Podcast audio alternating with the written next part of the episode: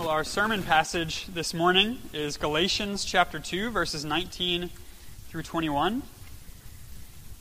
Uh, we've been going through the book of Romans, um, but we're pausing. Nick is out of town, and so uh, we wanted to uh, go over this passage in Galatians, which has a lot of parallels with what we've been considering in the book of Romans, especially in chapters 6 through 8. We've just arrived at chapter 8 in Romans, and we've been uh, discussing uh, the believer's relationship to the law and our ongoing struggle against the sinfulness of our flesh. And if Romans is kind of the full treatise that, gos- uh, that Paul writes about the gospel, laying out all the details and all the implications of the gospel, Galatians kind of zooms in on the very core of the gospel and really digs deeply into uh, the very core, which is justification by faith alone. It's one of the first letters that, that Paul wrote, and it was vital in understanding just what it was that Christ came to do. And so uh, I'll read for us. Uh, we're going to be looking at chapter 2, verses 19 through 21. We're picking up a little bit in the middle of Paul's argument. So I'm going to read starting in verse 15, just to get us a little bit into the flow of what Paul has been saying, but we'll focus on verses 19 through 21 this morning. So follow along with me as I read, starting in verse, excuse me, verse 15 of Galatians chapter 2. And remember that this is the word of the Lord. We ourselves are Jews by birth, and not Gentile sinners. Yet we know that a person is not justified by works of the law, but through faith in Jesus Christ. So we also have believed in Christ Jesus in order to be justified by faith in Christ, and not by works of the law, because by works of the law no one will be justified. But if, in our endeavor to be justified in Christ, we too were found to be sinners, is Christ then a servant of sin? Certainly not. For if I rebuild what I tore down, I prove myself to be a transgressor. For through the law I died to the law, so that I might live to God. I have been crucified with Christ. It is no longer I who live, but Christ who lives in me. And the life I now live in the flesh, I live by faith in the Son of God, who loved me and gave himself for me. I do not nullify the grace of God. For if righteousness were through the law, and Christ died for no purpose. The grass withers, the flower fades, the word of our Lord stands forever. Would you pray with me? Our Father in heaven, we thank you for your word, and we ask that you would bless it now. Lord, our eyes are darkened and our hearts are darkened and unable to understand your word if your spirit does not move among us. So we pray for the illuminating work of your spirit in our hearts that we would be able to have our eyes opened and our hearts open to receive what you would have us learn uh, from the disclosure of yourself in your word, that uh, we would be able to rightly understand the gospel and the glorious uh, work of Christ on our behalf, that you have freed us from the demands of the law and have freed us to life in Christ. Apply this word to us this morning, we ask in Christ's name for his sake. Amen. Well, a man in the uh, early 1800s uh, time period decides that he wants to head into town. And so he heads out of his house, he walks out the front door, and he walks out to the kind of stable area next to his home, uh, to the hitching post where his horse is hitched. And he's going to take the horse into town. But before he gets on the horse, he grabs his rifle from uh, kind of leaning up against the stable wall, and he points it at the horse and shoots the horse and kills it. And uh, then he begins telling the horse, as it's laying there on the ground, dead, he says, All right, horse, come on, let's go. It's time to go into town. What are you doing? Why won't you get up? And he begins kicking the horse. It's not moving. The horse, of course, is dead, and so it doesn't make even the slightest uh, move to get up and to bear its master on his way into town. So he begins kicking it, he begins whipping it, he begins beating this dead horse. And he gets so angry and so frustrated, and he's yelling uh, at this horse that it's not doing what he asked it to do, that his family overhears what's going on, and they run out of the house to see what's happening. And they see that the master of the horse is just yelling at this dead horse and, and beating this dead horse on the ground. And they too join in, and they begin kicking the horse as well and yelling at it. and, and uh, being angry at it and saying, Why aren't you getting up? Why aren't you bearing him into town? And we have this saying, uh, beating a dead horse, and we use it to refer to things that are useless. Uh, what an act of folly to, to look at a dead horse and to say, What are you doing? Get up. Take me into town.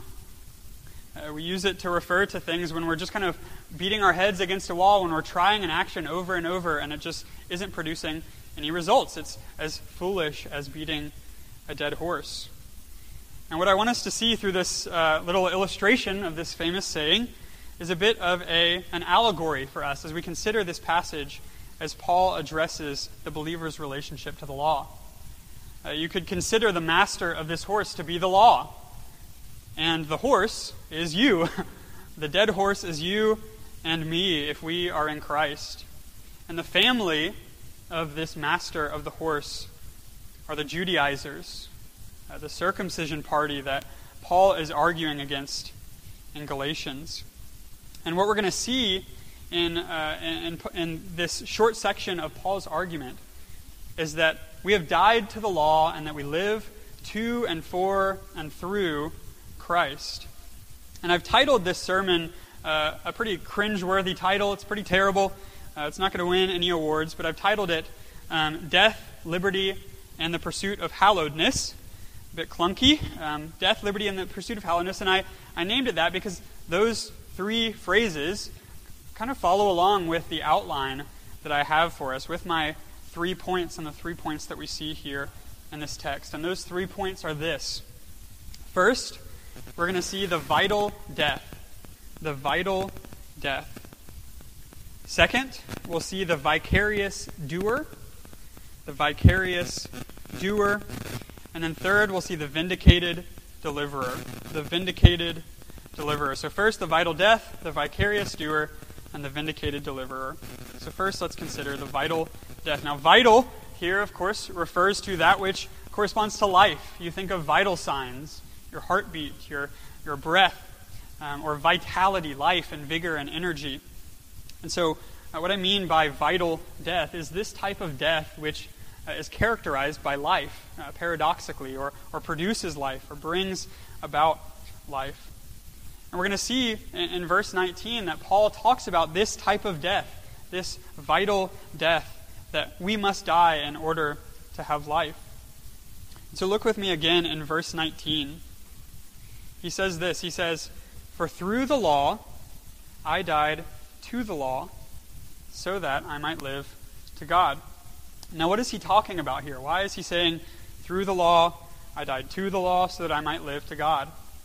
Well, remember that uh, what Paul is addressing here in the book of Galatians is uh, this controversy in the early church that kind of sprung out of this, uh, this party of people um, in the church uh, called the Judaizers. And these were basically Jewish Christians, or at least they claimed to be Christians. They had uh, become part of the early church, and they were Jews who believed that, uh, who, who, believed in Christ, who, who had a lot of the right beliefs. They ha- had joined with the church. Some of them, you know, there were kind of even different factions, I think, within the Judaizers. But generally speaking, they probably would have acknowledged a lot of the same things that uh, the Christians uh, that Paul was ministering to would have acknowledged, and that's why they were so persuasive and so dangerous. They would have acknowledged that Christ was the Messiah who came, who was the long awaited son of David that we just read about in 2 Samuel, who was uh, who had come and perhaps had even come to die for sins, uh, the sins of his people, who was kind of the ultimate sacrifice. But Paul recognized that although they had certain things right in their understanding of who Christ was, they had certain beliefs that were so that struck so close to the vitals, to the core of the gospel, so as to deny it entirely. And that even though that they had some of these pieces in place, that their uh, core belief uh, really rejected the gospel outright. And their belief was this that, yes, maybe Jesus came to be a sacrifice for sins, that he came as the Redeemer, but in order to be saved, in order to be right with God and to be righteous in his sight, you needed Jesus plus. Jesus plus something else. And the something else for the Judaizers was uh, some of the Old Testament Jewish ceremonial laws. And so things like circumcision and things like the Jewish festivals, uh, they were still uh, looking through the lens that in order to be right with God, you basically had to be a Jew. And you had to follow along all the laws of Moses. And, you know, maybe where you fell short, you had to offer these sacrifices. But ultimately, that it, it wasn't only Christ alone that saved, but that it was Christ plus something else. And so Paul is addressing this, and he, he shows them that they have a wrong understanding of the law, of the purpose of the law. They're seeing the law as a means by which they can be made right with God. Uh, maybe through what Christ had done, but that ultimately it was something that na- they needed to do. There were still additional things that a believer needed to do in order to be right with God, other than just faith in Christ. And so Paul addresses this, and he too once uh, saw things this way, not, uh, not by looking to Christ, but he saw the law as a means by which he would have life, as the means by which he would be righteous before God and justified and vindicated by the Lord. And if he did all the right things according to the law, then he was righteous before God. And we know Paul's backstory that he was the Pharisee of Pharisees, that he was far more righteous than you and I will ever be according to the law, or at least to the Pharisaical understanding of the law at that time. We know that he was zealous beyond all his peers, that he had advanced beyond all his peers in knowledge of the scriptures, that he probably had most or all of the Old Testament memorized uh, when he was a Pharisee, and that he was so zealous for the name of the Lord that he was persecuting Christians. In his mind, this was a, a noble and righteous thing to do for God because he was putting down what he saw to be blasphemers, idolaters that were corrupting the true worship of God. And so he was even putting Christians to death and, and taking them out of their homes because he thought he was being righteous before the Lord. And yet, we know that when the Lord confronts him on the road to Damascus and reveals to him what he's been doing, that he's actually been persecuting not just the people of God, but God himself, that, he's, that he has been denying the Messiah, the Son of God, denying the Christ, and that all these things that he, he was doing that he thought were righteous, that was earning him righteousness and right standing before God, were actually that which was condemning him and which was showing him to be utterly unable to meet the requirements of God's law. And, and he will later say that even his best works were rubbish. Uh, and in fact, he uses a bit of a, a ruder word than rubbish uh, to describe his good works, but that they were useless, they were trash, they were garbage, that even his best intentions and his best works apart from Christ were absolutely useless and were nothing. And he recognized at that time that the purpose of the law in his life and in the life of the church, in you, in your life, and in my life, the primary purpose for God giving us the law is to kill us, is to slay us, or at least to show us that we've already been dead. That, that the purpose of the law is to be like a mirror that is held up to our face, and you look into it and you see a corpse.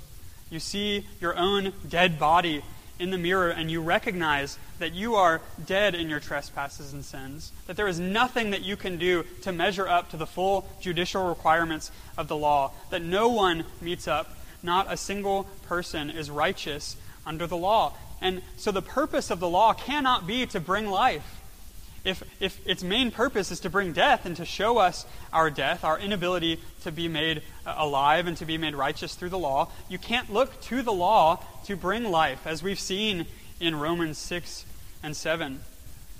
And so he, that's why he says it's through the law that he died to the law. It's through putting this mirror up to his face and really examining himself that he was brought low, that he was killed, that he was slain by the law, that its demands were so overwhelming and, and that he could not bear the weight of the commands and the demands of the law, that he was as dead, that he was crushed by the law. And that's the purpose that God sent it uh, for, for it to do in our lives. But then he says that he died to the law through the law. Now, what does that mean? What does it mean that he died to the law? Well, we've seen a, a great illustration of this that he develops in the book of Romans uh, with this illustration of a marriage covenant. Um, if a spouse, uh, if people are married and then one of the spouse, uh, one of the spouses passes away and dies, then the other spouse is no longer bound to that person in marriage. The uh, the living spouse can go and enter into a new marriage, and they're not guilty of, of violating their marriage uh, their previous marriage because um, till death do us part, the, the covenant has been fulfilled, and they're no longer bound to the same spouse. Or if a, a slave were to die, they're no longer under the mastery of their previous master. Like we see with the dead horse, the dead horse uh, is no longer obligated to bear its master into town, and indeed it cannot. And so when he says, I died to the law, he means that he died to it as a means of his righteousness, as a means of attaining to life, as a means of being made right before God. That the law was utterly unable to do that for him and in him because all it could do was crush him and condemn him and kill him. And so he dies to the law. The law no longer has any hold over him. It's no longer his master. He's no longer married to it or enslaved to it, but he's married to another. And that's what he goes on and describes. He says, Through the law, I died to the law. But he doesn't leave us there. He says, So that I might live to God. This is the vital death, that there's a death that takes place. And when we uh, hold the mirror of the law up to our faces and we see our death, um, that, that it crushes us, that it brings us to the point where we recognize that I cannot save myself. I cannot be righteous. I cannot meet any of the requirements of the law. Even my best works are tainted and corrupted by sin. There's nothing I can do to be made right with God. And so I need someone else to do it for me and in me and through me, as we'll see later in this passage. And so he, in his death, he needs life. And that's what God gives to him. That when he died to the law, he was raised again with Christ, as we'll see in just a moment, so that he might live to God. And uh, this helps us to see that this doesn't mean when we die to the law that there's no longer any need for obedience, there's no longer any need for doing what the Lord loves and for hating what he hates because this isn't a uh, I died to the law and now I'm just dead and now I just walk around doing whatever I want and the law has no hold on me. Um, but rather, there's a life that comes in that he lives to God, and so he begins to uh, love what God's, God loves, hate what God hates, uh, longs to obey and to do what pleases the Lord. And, so we must do away with a legalistic understanding of the law, where the law is a means by which we can be saved, but we also must do away with an antinomian or anti law view uh, where we think that there's, there's no commands, there's no um, expectations of God on how we ought to live, but that the law has uh, been done away with as the standard by righteousness that we must attain to in order to be right with God, but instead it becomes a useful tool to us, a helpful picture of God's heart, so that we can know what He loves and we can do what pleases Him in freedom. That it's no longer uh, an attempt to earn God's favor, but we have God's favor. And so when He gives us His law, when we see His commands and we want to live by them, there are means by which we can express our love to God because He has redeemed us and made us alive in Christ. And that's what we see coming up next. So we've seen the vital death. That when we consider the law and we feel the, the guilt and the shame and the condemnation and the crushing weight of the law, and we sin over and over and over again, and we feel so condemned because we, we recognize that we fall short so far of what God has called us to be, uh, that it draws us to Christ. It gives us life, that we point to our life in Christ. And then we see uh, that we've had a vital death, and then that our life comes by the vicarious doer. The vicarious doer. Vicarious, uh, meaning that someone is doing something in someone else um, that uh, uh almost like a uh, I don't know, a ventriloquist or puppet master or something like that. Uh, the Lord's not our puppet master. It's a, not a great illustration, but vicarious doer that the Lord is doing uh, things in us and through us, that He is giving us life. And so Paul says in verse 20, I have been crucified with Christ. It is no longer I who live, but Christ who lives in me. Here, Paul is unpacking uh, what theologians have called uh, union with Christ. Union with Christ. And, and Paul is describing the fact that, uh, that Christ is our representative, and we have been so united with him, again, as in a marriage or something like that, um, to where when he died, we died. Uh, that on the cross, Christ didn't just represent us as our federal head, although he was that, just as Adam represented us in the garden. But just as we were in Adam, uh, in his loins, so to speak, we were to descend from him, from his nature, so too we were united to Christ in him, so that when he was crucified for our sins, it's as if we were crucified as well. And so anytime you sin, if you are in Christ, your sins have already been punished. Your sins have already been condemned in the flesh of Jesus Christ. And there is therefore, as we saw, uh, I think it was last week, there is therefore now no condemnation for those who are in Christ Jesus. The penalty of your sin has already been dealt with. He cried out on the cross, It is finished. And indeed, it is, for you have been crucified with Christ. And then he talks about uh, okay, if we've died, if the law has killed us, if we've been killed on the cross because of the condemnation of the law, how can we live? How can we live to God? He says that it is no longer I who live, no longer we who live, but Christ who lives in us. That the source of our life cannot be ourselves because we are dead in our trespasses and sins. That any ability to please God and to do what is pleasing in His sight cannot come from us. We've been killed, we've been crushed, uh, we've been shot by the master of the law. And so any life that we have must be uh, given to us and worked through us by Christ Himself. And, and Christ says that He will do that. He says in John 17 that He is the vine and we are the branches, and anyone who is grafted into the vine receives life through the vine. That though we once were dead branches, once we have been grafted in, we receive new life. And we know that Christ dwells in us richly by His Spirit, and that His Spirit is at work uh, to will and to work for His good pleasure in us, that He has uh, set good works before us that we might walk in them, uh, and that He is working in us His life through us. And so when you uh, see the areas in your life, when you're confronted with the condemnation of the law, and you see the ways that you sin and fall short, you must recognize that, uh, that pulling yourself up by your bootstraps, that there's nothing that you can do to try to white knuckle and, and be as, you know, to, to figure things out, to get yourself together in order to please God. That you do not have the strength to please God on your own, but that it's only by relying on the Lord Jesus Christ, who works in you by his Spirit, that you can be sanctified and grow and come to do what is pleasing in God's sight. That anything good in you is worked in you by Christ and by the Spirit of Christ. You can think of it like a seed that has been planted, and, and Christ is, is uh, that seed is growing in you and, and blooming and producing fruit. That's the life of Christ that is, uh, that is rising up in you. Uh, I think of the, um, if you've seen The Lord of the Rings or read The Lord of the Rings, uh, I'm thinking of the, the uh, movie because the, the visuals are very powerful here. But you may remember the scene of, I believe his name's Theoden, the king of Rohan.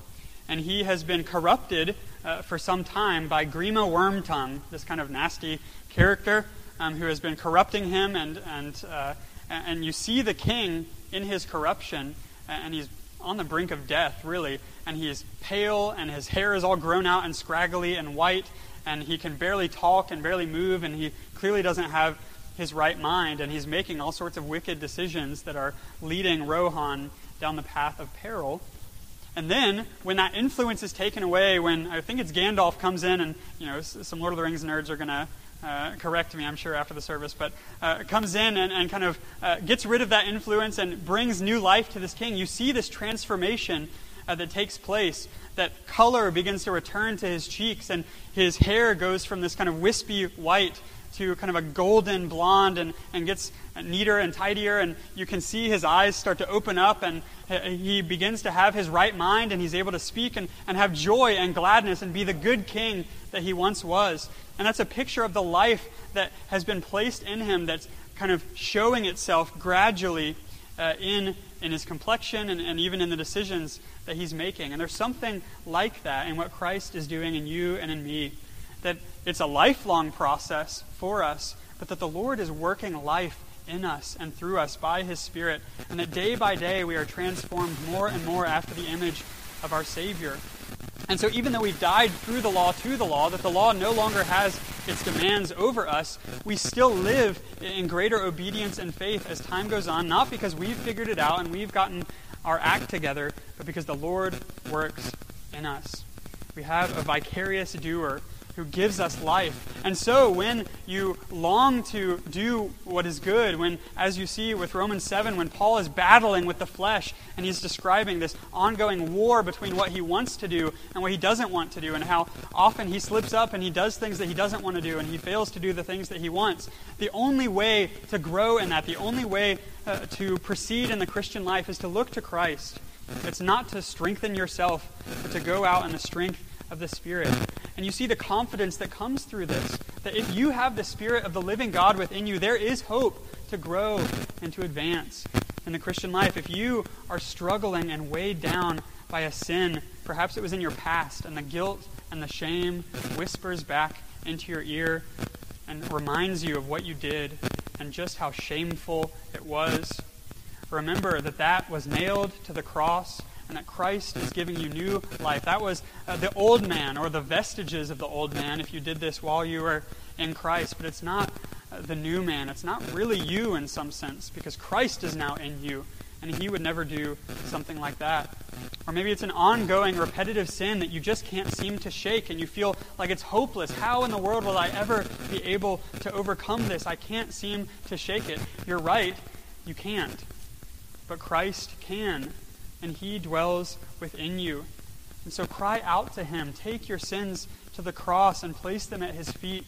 Please, Lord, help me. I need you to do this in me and for me because I certainly can't do it for myself. And he will. He will put sin to death in you. Perhaps not in the timing that you would like. It's a gradual process, and he has his purposes, perhaps for delaying. But he has the power to cleanse you and has cleansed you in his sight and so you can trust him with your sins. And then finally, we see the vital death. We've died to the law through the law. We see that Christ now lives in us. And what's the result of this? Why is this so important?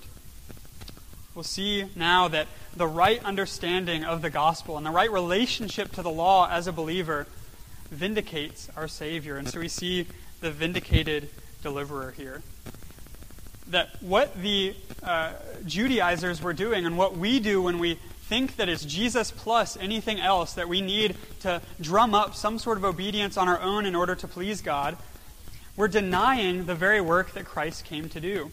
Paul puts it this way.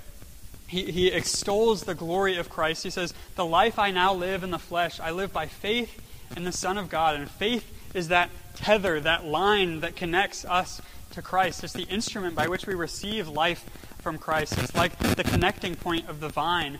And so he lives his new life by faith in the Son of God. And isn't this wonderful? Who loved me and gave himself for me. That this is the kind of Savior who lives in us and through us. And then he says, I do not, in verse 21, I do not nullify the grace of God. For if righteousness were through the law, then Christ died for no purpose. See, this is the logical outcome of what the Judaizers were saying and what we say when we deny uh, that, that Christ has done it all from beginning to end in us and for us. Uh, when we say that we must add anything, even the smallest little bit of effort, even the smallest little bit of obedience that justifies us before God, what we're basically saying is that at the end of the day, yes, maybe Christ did a lot of things for me, but at the end of the day, it was up to me. And who gets glorified in that? I do. You do.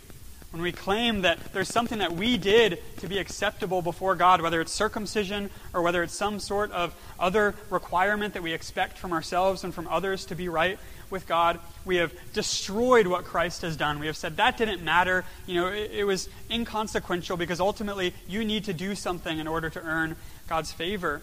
And he says, uh, Paul refuses to do that. I do not nullify the grace of God. He recognizes that all that he is is purely by God's grace. It's a gift from him, not according to anything that he has done. And in fact, all he did, as some theologians have said, was contribute to uh, all we do in our salvation. All we contribute to our salvation is the sin that made it necessary. Um, all we can bring is dirty rags, and, he cl- and, and the Lord clothes us in robes of white that from beginning to end, we point to Christ. And as we do this, as we have a right understanding of the gospel, that there's nothing that I can do, that I can't keep the law, that the law condemns me, and there's no way that I can measure up to what the Lord requires of me, uh, and we point to Christ and we say, He did it all. He does it all. I can't be justified. I can't be sanctified apart from His work in me and for me and through me. We glorify the Savior because we truly proclaim that He did it all from beginning to end. It is Christ alone. If we deny this, we deny the glory due to our Savior's name. And so if you are uh, laboring under the law, if you feel burdened and weighted uh, under the requirements of the law and you're looking to yourself, uh, whether it's uh, in a legalistic way where you're expecting yourself to uh, to meet the requirements of the law, or in a antinomian way where you're saying there's no hope for me to ever uh, walk in greater obedience, there's no hope for me ever to grow, and so I might as well just throw up my hands and say it doesn't matter. Either way, you're denying what Christ has done. You're denying the forgiveness that is yours in Christ, and you're denying the life that is yours in Christ. But if you embrace the gospel and you embrace the Savior and all that He has done for you, oh, what glory it brings to His name.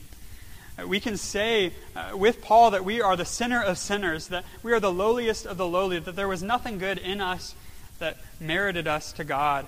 And yet, look at his wonderful, glorious grace that he sent his Son to die in our place, that he united us to his Son purely by faith, which he gives to us as well, that from beginning to end, he did it all for us. There's nothing that we can contribute or have contributed, and our salvation does not depend on us moving forward. Christ did not save us so that we could get our act together later on. We'll still sin as Christians, and yet, even then, the Lord paid for those sins on the cross. And so we see that unlike the Judaizers, uh, we hold to Jesus plus nothing. That Christ has done it all for you and for me. That we do not look to the law at all as our master. We can't obey it, and we don't need to in order to be right with God, because Christ fully obeyed the law in our place. So look to Him. Trust in Him. Rely upon His strength in your life. Rely upon His death for you, and look forward to His resurrection where one day you will be fully delivered from this body of death. And you even have been delivered from the old man and are given new life even now. Look to him, cling to him.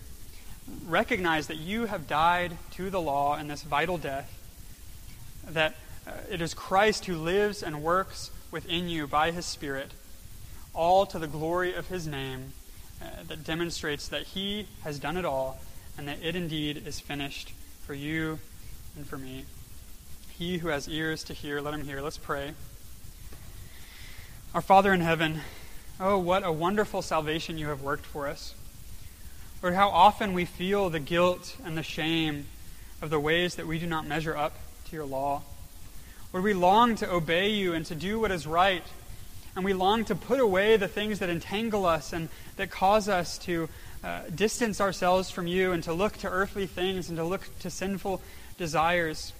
And Father, we thank you that it is not up to us to turn the ship around, to get things figured out, uh, to make ourselves clean and presentable before you, but like the prodigal son, we can run to you dirty and filthy, still disgusting from uh, sleeping with the pigs, and that you clean us, that you restore us to uh, your household uh, you slaughter the fattened calf, that you would feast with us. You put on your ring on us and your robe, and uh, you grant us so much grace, and you give us everlasting life with our Savior. Father, we thank you for the gospel.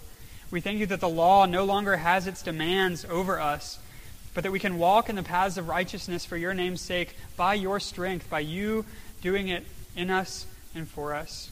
We pray that uh, we would not rob you of your glory that we would not insist that we have done anything to earn our salvation, but that we would always point to Christ and say, Woe is I, I'm but a worm, I can do no uh, good thing that can please God, but it is Him who does these things in me and for me. Praise be to Christ. Lord, we ask that you would exalt Christ among us. And we pray these things in His name and for His sake. Amen.